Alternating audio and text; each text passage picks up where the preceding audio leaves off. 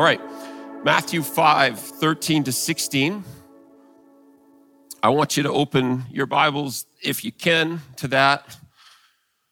We're moving along here. For the last nine weeks, 10 weeks, we've done one verse a week. So we have like three today, which is amazing. I feel like we're like, this is light speed fast. But um, we're going to be kind of walking through. Some people actually say this is the uh, the finale to the Beatitudes. Some people don't classify it that way. Either way, this is a transitionary um, paragraph, a transitionary thought for Jesus out of the Beatitudes that we've been in and into the rest of the Sermon on the Mount. So I'm going to read it with you. I'm just reading out of uh, the New Living Translation, as per usual for me. Um, Matthew 5, 13 to 16. This is Jesus' teaching. Uh, why don't we just stand for this, actually?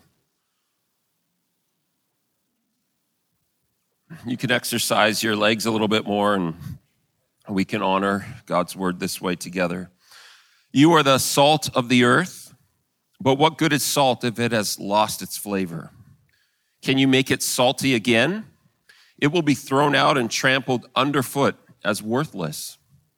You are the light of the world like a city on a hilltop that cannot be hidden. No one lights a lamp and then puts it under a basket. Instead, a lamp is placed on a stand where it gives light to everyone in the house. In the same way, let your good deeds shine out for all to see so that everyone will praise your heavenly Father. Jesus, teach us from your word today. Amen. You can have a seat. So, in the Beatitudes, I'm not going to walk through those. Again, we've spent weeks doing that. But Jesus in the Beatitudes, again, just a reminder, he's now described to us the character of heaven, the culture of the kingdom of God as it takes root in our lives. So the Beatitudes are about the culture and character of heaven. They're not sort of moral imperatives that we have to kind of ascribe to and, and work our way to get better at. They're simply descriptions of what it's like when the kingdom of God is actually taking leadership in our life on the earth.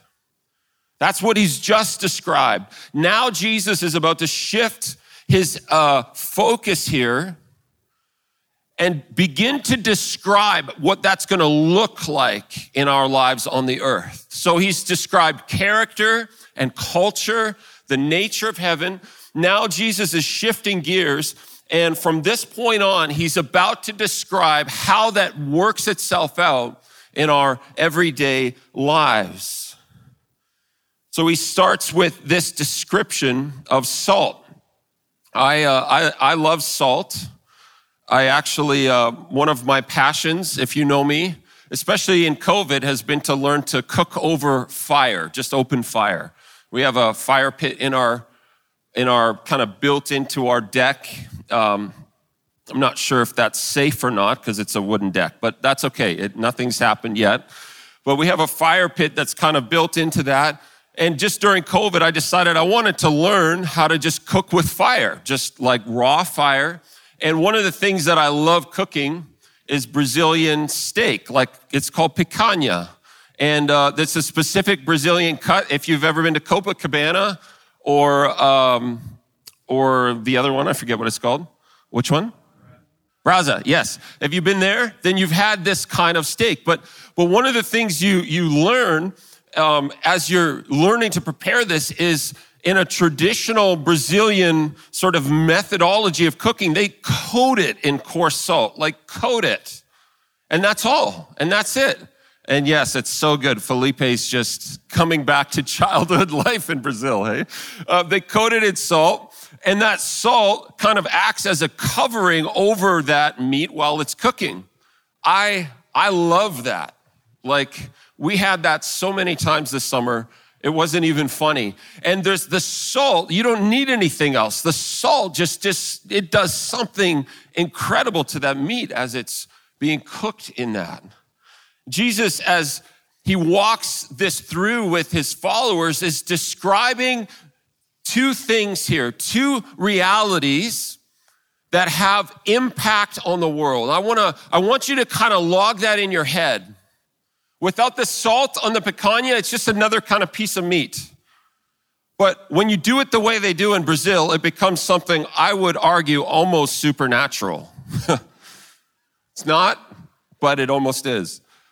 Jesus is about to lay out for us two principles here. And the overarching idea is you are called to have impact on the world around you. You're not called to just carry the culture of heaven internally.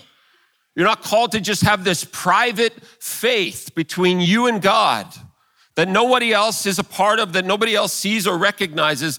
He's calling us to have impact on the world around us. Jon Tyson, pastor of Church in the City in New York, says this The salt is Jesus talking about radical allegiance to Him in a culture of compromise. And the light is boundary crossing mission in dark places that no one else is willing to go to. Jesus is now beginning to talk about the effects of the culture of heaven, and he's saying, uh, the culture of heaven, by its very nature and description, must have impact on the world around it. Notice how Jesus says, You are salt and you are light. You are the salt of the earth and you are the light of the world. Not you should be, not even you could be or you can be. He doesn't even say you have the salt of the earth and you have the light of the world. He actually just says this is who you are. This isn't something that you carry externally. This is literally who you are. And Jesus is drawing a distinction here that it's not even your message that's salt or light. It's not necessarily, although it can be part of it, it's not necessarily what you say. It's not preaching evangelistically. It's not your, the things that you, you stand for. It's not all of these things. It's literally who you are. It's the substance of your life that's in view here. Not just what you do or what you say. It's the substance of your life. Paul says it this way in Second Corinthians. Since we believe that Christ died for all, this is Second Corinthians 5, 14b and 17. Since we believe that Christ died for all, we also believe that we have all died to our old life. He died for everyone so that those who receive this new life will no longer live for themselves. Instead, they will live for Christ, who died and was raised for them. This means that anyone who belongs to Christ has become a new person. The old life is gone and a new has begun. When the kingdom takes root in our life, it's not just this external thing that we kind of clad ourselves with. It's not a sort of a medieval armor that we're kind of wearing. We actually become new in Christ. It becomes our, our, our whole being, our way of living. In another way to say that, we're called to become what we already are. The, the work of Christ internally is meant to express itself through our life in every way. We're called to allow Jesus to do what he needs to in us so that we can become who we already are. Dale Bruner says it this way in his amazing commentary on Matthew. The Christian ethic is an ethic of become who you are, rather than the Greek or Confucian ethic of become what you should be. So Jesus is saying this isn't what you should do. This is just who you are if you're in the kingdom. This is the reality. You will have an impact on the world around you. So, who are the you that Jesus is talking about? They're the ones who believe in the good news of Jesus. Okay, we're going back to chapter four. The you that Jesus is now directing this to are the ones who believe in the good news of Jesus. And as a result of that good news, they've upended their lives, their priorities, their values, their pursuits by repenting of their sin, turning to God, and placing their faith in Jesus, which will now be evidenced in how they live. That's the you that Jesus is talking about. In First John, it says this we can be sure that we know him if we obey his commands. If someone claims, I know God, but doesn't obey God's commandments, that person is a liar and not living in the truth. But those who obey God's word truly show how completely they love him. This is how we know we are living in him. Those who say they live in God should live their lives as Jesus did.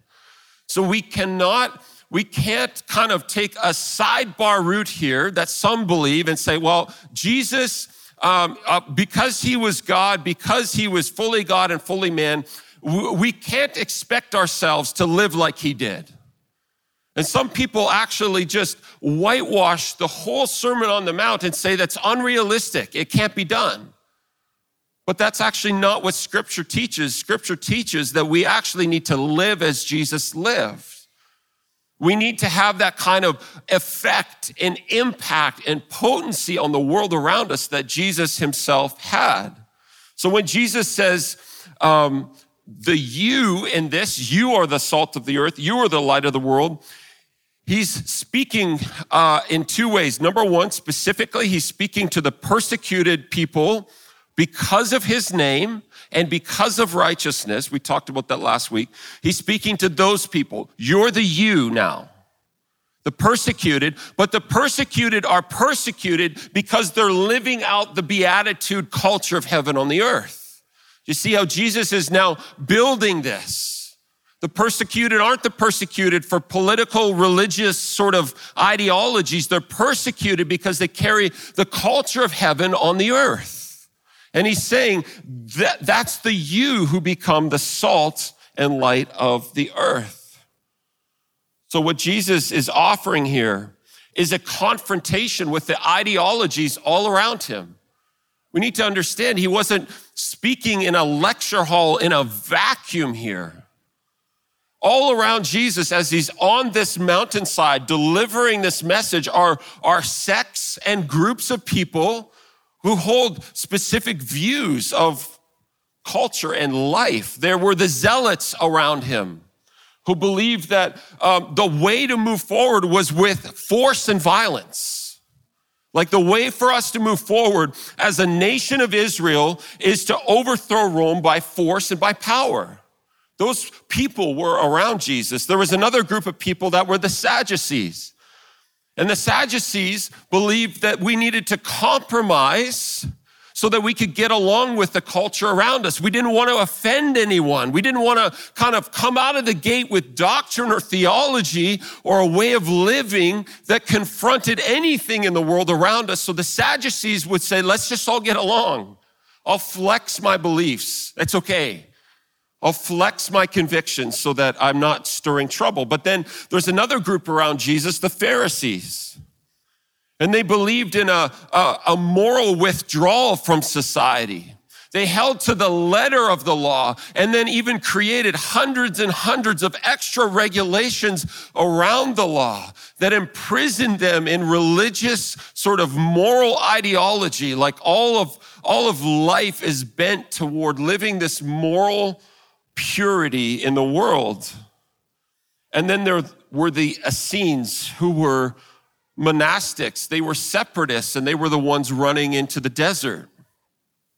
They were the ones running away from conflict, running away from confrontation, running away to seek kind of sort of um, solitude and silence in God's presence. And there's something valid and right about all of these different sects that were around Jesus. There's they, they all have a, a piece of the pie.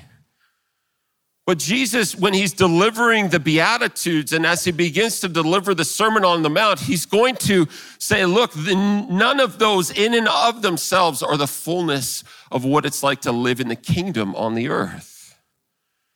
Today, we may not have groups that call themselves literally Sadducees, Pharisees, or Zealots, or Essenes, but we have groups who have these partial alternative views of Jesus. We have groups that share a political view of Jesus, the Jesus and politics group. Like that's the, that's the role of Jesus is to influence political uh, ideology and agenda. We have a, the fundamental Jesus group who are around doing their thing. And then we have the progressive Jesus group Like what he just wants to do is just because he just wants to love everybody, we can just kind of willy nilly just change definitions and, and rewrite scripture with a revisionist kind of flavor. And then we have the social version of Jesus. Like all that he wants to do is bring justice on the world, social justice. And again, all of these have elements of truth in them, but none of them actually capture the entirety of who Jesus is and what he's calling us to do. But the Beatitudes, the Beatitudes do, and that's why Jesus starts with them. So, salt. Um, and much, much of this for us is we've heard these verses so many times that they've lost their, their meaning and their value, their impact. We're just so, so numb to them. A couple thoughts about salt that you may or may not know, probably do. Salt was incredibly valuable in first century Roman life. The expression, you're not worth your salt, that actually comes from that period of history. Sometimes Roman soldiers were paid with salt. And if the Roman soldiers weren't doing a good job or weren't worthy of their pay, they would withhold salt from them. And so they would say, You're not worth your salt. Uh, salt had incredible value in antiquity. Um, salt was a mark of friendship. In sort of friendship rituals, they would kind of throw salt over their shoulder. Salt was also used, I don't know if you know this, salt was used in the Mosaic um, rituals in the temple. So in the Old Testament, salt was used in the ritual kind of um, procedural use of offering sacrifices to God in the Old Testament. Salt in that way, was talking about sort of a covenant purity. But I think um, more than all of that, and of course, salt is a preservative and all of that stuff that we already know. Jesus is not asking us to kind of hone in on one very specific thing. What he's trying to do is draw this point for us that our lives need to have potency and effect. Our lives in the kingdom are meant to have potency and impact and effect. In this, here, Jesus is saying he's going to transfer his own character and authority to his followers so they can carry the value of the kingdom in a potent way to the environment around them. This is what Jon Tyson, that pastor I talked about, calls provocative faithfulness to Jesus in a culture of compromise.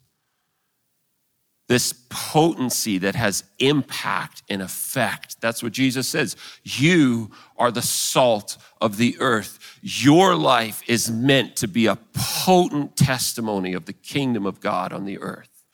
You're meant to actually have impact. What Jesus is after is not size and scale. What Jesus is not talking about are ginormous churches with multinational ministries and stuff. Those are, there's nothing wrong with those. But he's not talking about size and scale. He's talking about small things that are done with a potent integrity small acts of faithfulness in our life, small responses of faithfulness to Him that have a potent impact on those around us. It's not how large our churches grow, it's how potent the people in our churches are. So he says, You are the salt, and then specifically of the earth because salt was meant to have an impact, we are called by Jesus to have an impact outside, like outside of ourselves. We cannot buy into this idea of like personal private faith. That's not scriptural. Jesus is saying, like, my work in your life, it will have an impact. It will have potency when you make decisions to be faithful to me, to walk in integrity before me, pure of heart, peacemaking, broken before me, humble and meek and gentle. Those decisions to allow the work of the Spirit in you will carry with them an effect on those around you, a potency on them. It's not about being part of a big church. It's about people in the church, all of us together carrying a potency to impact the world around us. Dietrich Bonhoeffer says it this way the disciples are focused not only on heaven, but are reminded of their mission on earth. As those bound to Jesus alone are they sent to the earth. We're not called to live for heaven. We, we, we need to kind of come back to a balance. We've created this false dichotomy, this radical separation of salvation and sanctification. And we need to come back to actually a balanced scriptural view. We're not called to live for heaven. We're called to live for his kingdom on the earth, to be potent and effective on the earth. Bonhoeffer continues As those bound to Jesus alone, they were sent to the earth, whose salt they are. When Jesus calls his disciples the salt, instead of himself, he transfers his efficacy on the earth to them. He brings them into his work. This touches on for us a fundamental conviction we have as a church. If you're newer here, this fundamental conviction we have is that Jesus is our model. He's our model for life on the earth, lived under the kingdom of heaven and by the principles of heaven. What that means for us is that we believe that everything Jesus did and taught is actually what he's inviting us into. He's not a different class or standard. He's not one thing and we're the next. And here's how this kind of works out for us. In Philippians 2, Paul is talking about Jesus humbling himself. And he says, um, don't look to your own interest, but take an interest in others. Verse five, you must have the same attitude that Christ Jesus had. Though he was God, he did not think of equality with God as something to be clung to. Instead, he gave up his divine privileges. He took the humble position of a slave and was born as a human being when he appeared in human form. He humbled himself in obedience to God and died a criminal's death on the cross. So the, the key idea of Jesus coming to earth and becoming one of us and being our model is found in this Greek word. It's called kenosis. And it's the, the subject of some debate today. But kenosis really, when it says that Jesus humbled himself and Jesus in that humility set aside his divine rights and privileges, what that is saying is this not that he did not. Um, uh, not that he changed form and was not God on the earth and fully human. He was fully God and fully man. What it means is he set aside the right to act independently as God and go around the human function and system. So here's how Jesus lived, and this is why he's our model. Jesus lived dependent on the Father, and he did this through spiritual practices. The spiritual practices of Jesus, he lived dependent on the Father, but he lived empowered by the Holy Spirit. We've got to remember this. Jesus did not operate in his divine power outside of the Holy Spirit. When Jesus healed, it wasn't because he was God. It was because he was man submitted perfectly to the power of the Holy Spirit working in him. This is so key for us today. Jesus is our model, and this is a core conviction. When he says you're called to be salt and light on the earth, he's saying you're called to live like I live, to do the things I did, and to create an efficacy on the earth around you to have potent impact through your faithfulness, through your, uh, your, your commitment to live in obedience to the Father through spiritual disciplines and practices, and to live empowered by the Holy Spirit so that the work of God flows through you on the earth. This is how Jesus lived. And when Paul says, that he gave up his divine rights. He's saying that Jesus gave up the right to circumvent his humanity on the earth. Instead, what he did is he humbled himself as God to say, I will work through all of the same trappings and all of the same schematics that every other man and woman on earth has to work through. That's what he did. It's so key for us to realize when Jesus ascended back to heaven, he didn't change back to his pre incarnate form. Right now, in heavenly places, he is a human man and he forever will be. That's what he surrendered and gave up he became like us to show us the model for how to live as salt and light on the earth. I want to just draw a couple of conclusions here. For us as a church, this is why we, we've kind of narrowed things down to three key areas that we feel God calling us to, three legs on a stool, if you would. God, he's called us to, to live with the Father the same way He has in spiritual practices, to use the spiritual practices of Jesus to live in a deep, abiding intimacy with God. But He's also called us to live like Him, to allow our character and our life to be transformed so that we naturally do and say and behave and operate like he did with the character of his father. The third thing is he's called us to live out the same kingdom power and authority that Jesus did. As a church, and just my conviction, I categorically, categorically would refute cessationist theology. It's unbiblical. It's not biblical to believe that the, the power of the gifts died off at the end of the apostolic age. The power of the Holy Spirit is available for us today. I want to just make a few observations about this. John 14, Jesus says, You'll do even greater works than I did because I'm going to the Father. So here's what we believe, and here's what I'm talking about when, it, when I'm talking about living a life of potency and impact. We have the same access to the Father that Jesus had. Ephesians tells us that.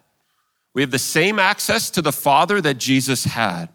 We have the same Holy Spirit that Jesus had. We don't have a junior or less than Holy Spirit. We have the same Holy Spirit we had. We have the same power in us that Jesus had through the Holy Spirit. We have the same character offered to us that Jesus had offered to him. As he learned obedience through what he suffered, as he developed his character as a human on the earth. We have the same gifts that Jesus used. The same ones are given to us, 1 Corinthians 12 to 14. And we have the same practices Jesus himself used.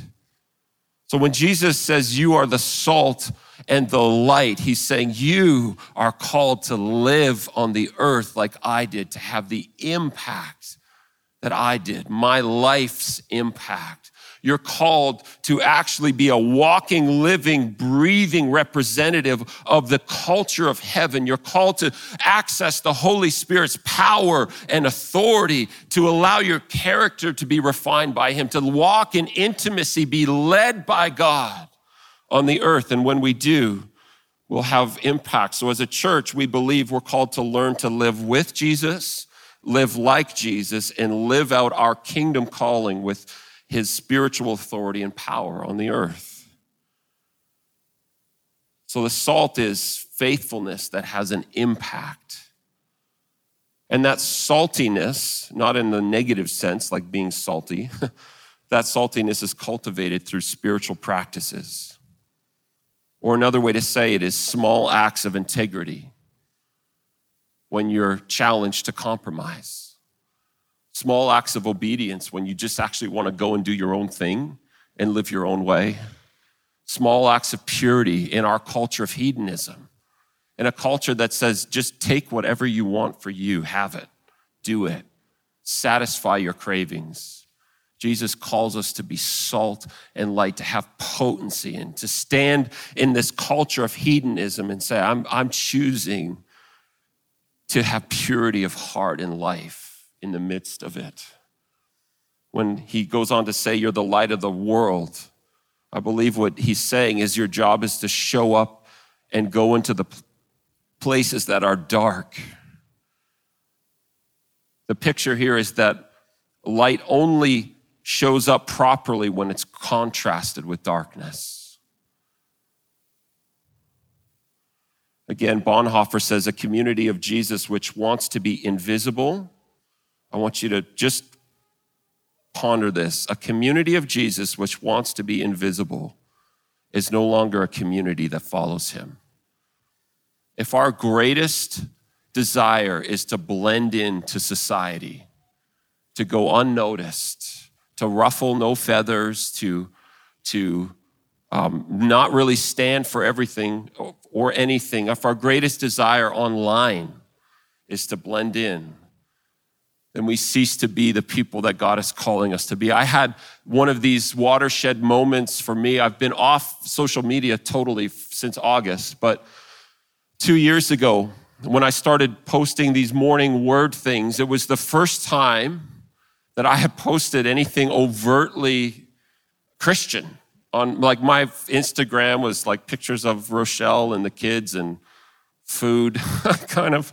Um, I, I typically in my life I've I've been uh, not uh, like I'm not a, an evangelist like my dad is. I'm kind of more quiet and reserved that way, and and as I felt God stirring me to post these like morning just scriptural reflections, I really wrestled with this. Like, God, there's a whole bunch of people on my feed that aren't followers of yours that I'm working with in secular context, that I'm rubbing shoulders with all the time. And I don't, I don't want to offend them. I don't want to like, I don't want to tick them off or cause like kind of division or discouragement. And or people like Scott and I work with in the film industry and other people that would have radically different views of life than I do. And for like a month or so, I was wrestling with God. Like, I, I don't know if, if I can do this.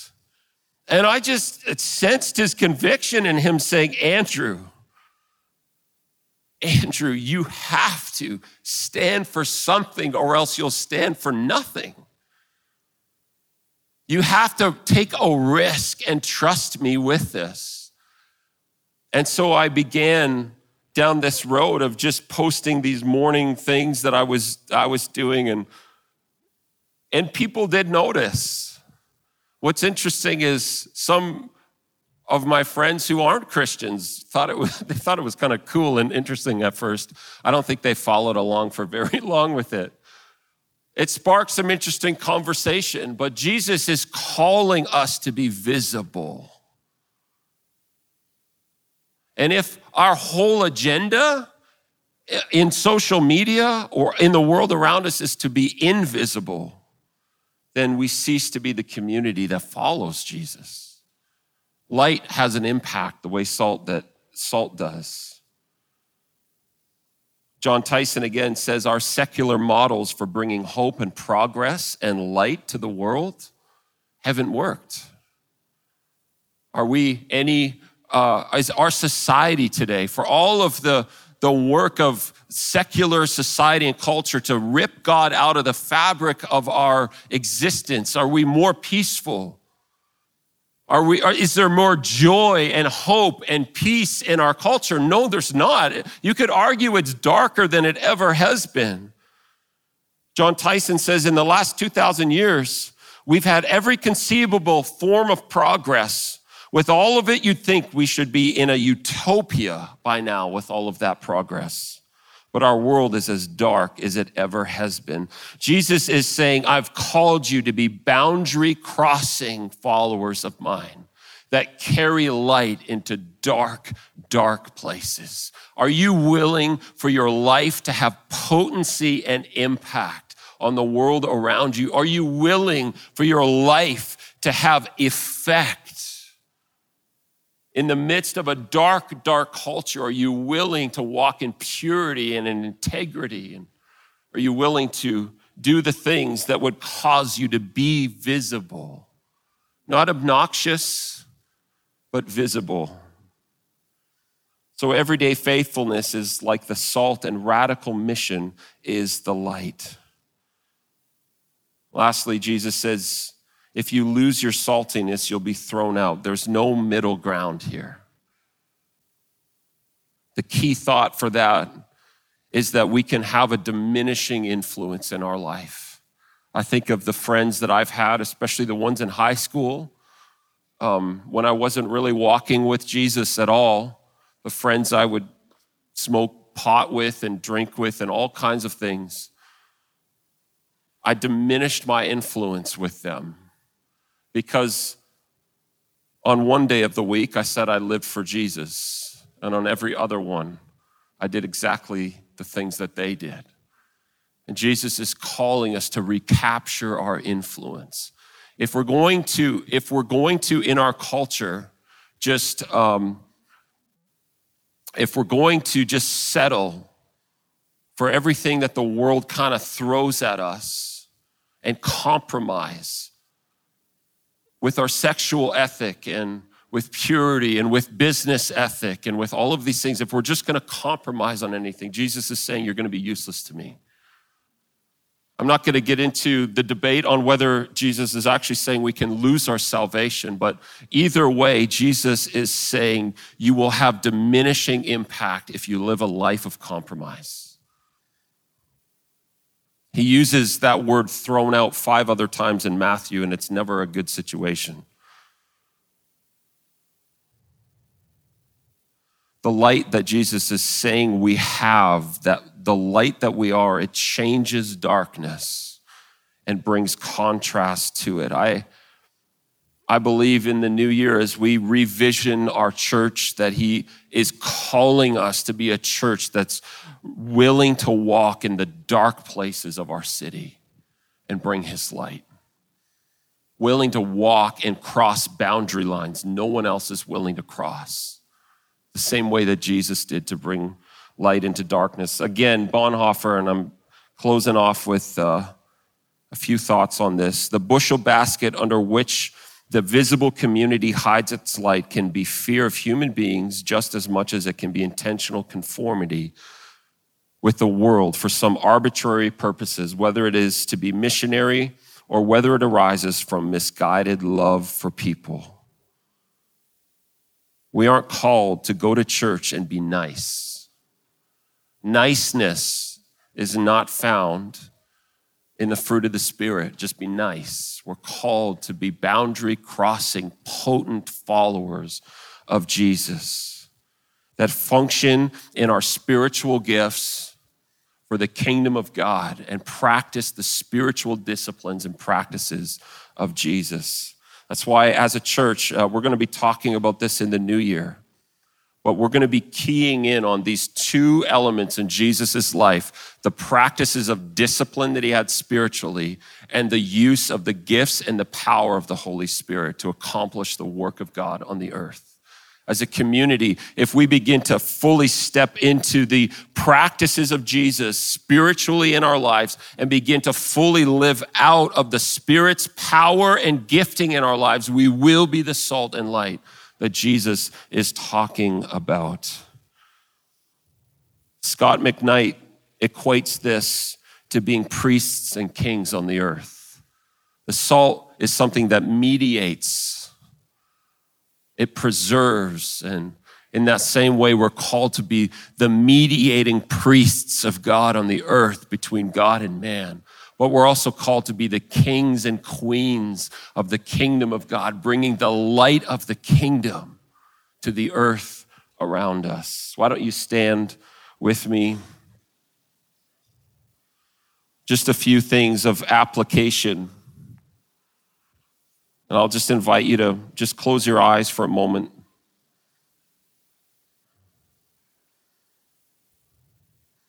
Just some questions to ask ourselves as we just walk out of here and process this. And so I'm just going to ask Holy Spirit that you would come and that you would bring to life what you need to from your word, that you would bring conviction and clarity to our hearts. But I want you just to ask this of God, just between you and Him, even right now. Are there areas of my heart where there has been compromise.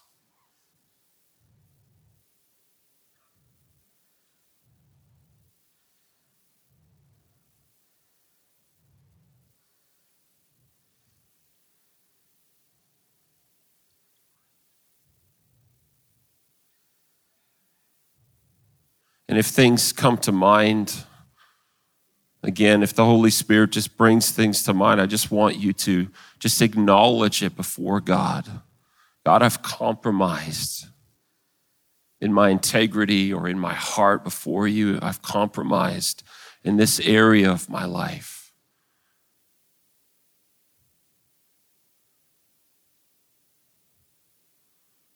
And I'm sorry, God. And I'm asking that you would bring forgiveness and renewal and restoration. I want to be faithful to you. The second question is this Is convenience robbing you of the mission of God in your life? Is being comfortable robbing you? Is living without confrontation and fear and risk in faith robbing you of the mission of God in your life? Is convenience robbing you of his mission? The last one where am I just trying to get along with culture and not make waves? And I want to pose this especially to you students. Some of you, I've seen God do powerful things in your life. I've seen you come alive spiritually, but then I've also watched you grow cold to his presence. And I want to ask you, students, where are you being tempted? Where are you being tempted to just get along with culture and not make waves? What are you giving way to in your heart and in your life? Father, we, we need you. And God, I believe you're calling us to be a community of people who are called to a, a deep convictions held with humility. And so I just ask, Holy Spirit, for your work to stir in us what you need to, to provoke us again, to be the people that you've called and created us to be, for the God, kingdom, culture, colors of the kingdom of God to come out of our life. Father, I pray for each one of us here that we would get off that fence of thinking that we can just be salt or be light, or that we can just have salt or have light, or choose salt or choose light. Father, I pray that you would call each one here to the reality to understand and, and to the, the road with you to become who you've already said they are. Father, would we be the kind of people that are becoming who you've already declared us to be?